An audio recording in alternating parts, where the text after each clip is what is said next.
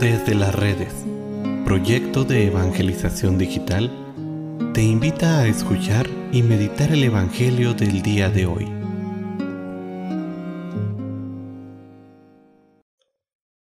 El día de hoy, viernes 15 de julio, escuchemos con atención el Santo Evangelio según San Mateo.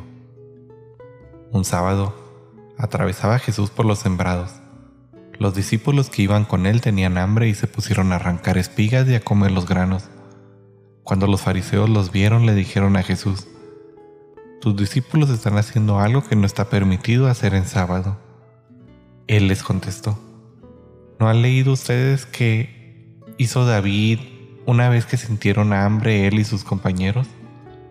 ¿No recuerdan cómo entraron en la casa de Dios y comieron los panes consagrados? De los cuales ni él ni sus compañeros podían comer, sino tan solo los sacerdotes?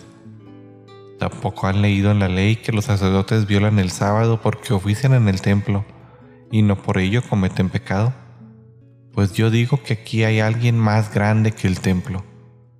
Si ustedes comprendieran el sentido de las palabras, misericordia quiero y no sacrificios, no condenarían a quienes no tienen ninguna culpa.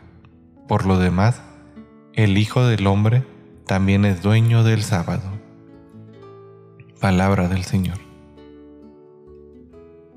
Queridos hermanos, Jesús nos advierte con este pasaje el enorme peligro de convertir la ley en la única norma de vida, de olvidarnos de los demás valores.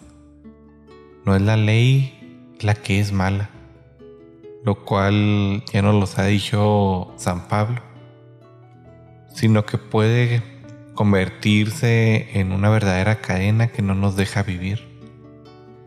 De aquí la importancia de vivir en el Espíritu, ya que éste hace que la ley se convierta en amor.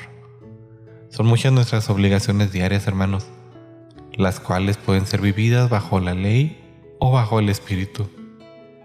Yo puedo ir todos los días a trabajar y hacerlo por amor y con gusto o puedo verlo como una verdadera carga.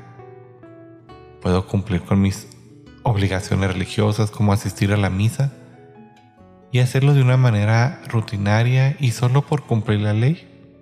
O puedo hacerlo con amor y con gusto.